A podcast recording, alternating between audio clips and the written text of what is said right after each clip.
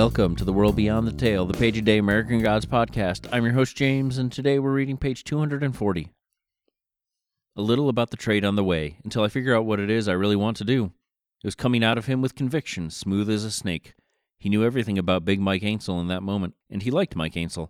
Mike Ainsel had none of the problems that Shadow had. Ainsel had never been married. Mike Ainsel had never been interrogated on a freight train by Mr. Wood and Mr. Stone. Televisions did not speak to Mike Ainsel. You want to see Lucy's tits? asked a voice in his head. Mike Ainsel didn't have bad dreams or believe that there was a storm coming.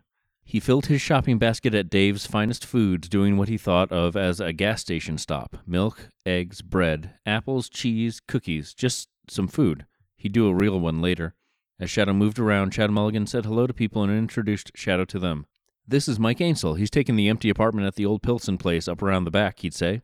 Shadow gave up trying to remember names. He just shook hands with people and smiled, sweating a little, uncomfortable in his insulated layers in the hot store. Chad Mulligan drove Shadow across the street to Lakeside Realty. Missy Gunther, her hair freshly set and lacquered, did not need an introduction. She knew exactly who Mike Ainsel was. Why, that nice Mr. Borson, his Uncle Emerson, such a nice man. He'd been by, what, about six, eight weeks ago now, and rented the apartment up at the old Pilson place. And wasn't the view just to die for up there? Well, honey, just wait until the spring, and we're so lucky. So many of the lakes in this part of the world go bright green from the algae in the summer, it would turn your stomach. But our lake, well, come 4th of July, you could still practically drink it. And Mr. Borson had paid for a whole year's lease in advance. And as for the Toyota 4Runner, she couldn't believe that Chad Mulligan still remembered it, and yes, she'd be delighted to get rid of it tell the truth, she'd pretty much resigned herself to giving it to Hinzelmann as this year's clunker and just taking the tax write off. Not that the car was a clunker, far from it. No, it was her son's car before he went to school in Green Bay, and, well, he'd painted it purple one day, and she certainly hoped that Mike Ainsel liked purple. That was all she had to say, and if he didn't, she wouldn't blame him. Chief of Police Mulligan excused himself near the middle of this litany. It looks like they need me back at the office. Good meeting you. And that's our page.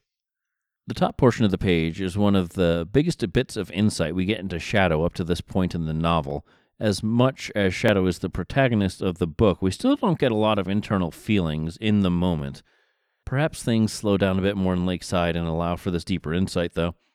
In this moment, Shadow reflects on how differently his life is from Mike's, and I wonder how much of it is Shadow getting into character and how much of it is an earnest reflection of Shadow's desire to have a simpler, easier life.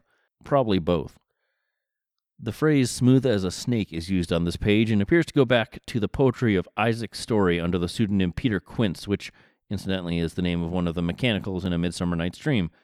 Though in the original poem it's referring to a man's skin, not a more metaphorical smoothness. Of course, in referring to a man's skin, it's a bit more appropriate to the novel, especially when remembering that the rebirth scene from a few pages back, Shadow's rebirthed body was referred to as shapeless and snake like. The other curious part about this paragraph is that last line Mike Ainsel didn't believe there was a storm coming. It seems as though Shadow is finally on board with Wednesday's mad war and also believes that the storm is on the way. That's only 230 some pages since the first character in the novel mentioned the storm, so I never knew lacquered hair was a thing until this book. It either can mean a particular style of hair color or more commonly simply the act of using hairspray. I never had anything done to my hair beyond a haircut, which well, now it's too late. The hair is gone. But this was all new to me.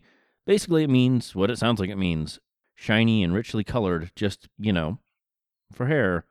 Missy Gunther's speech on this page isn't presented as standard dialogue. There's no quotation marks. There's no.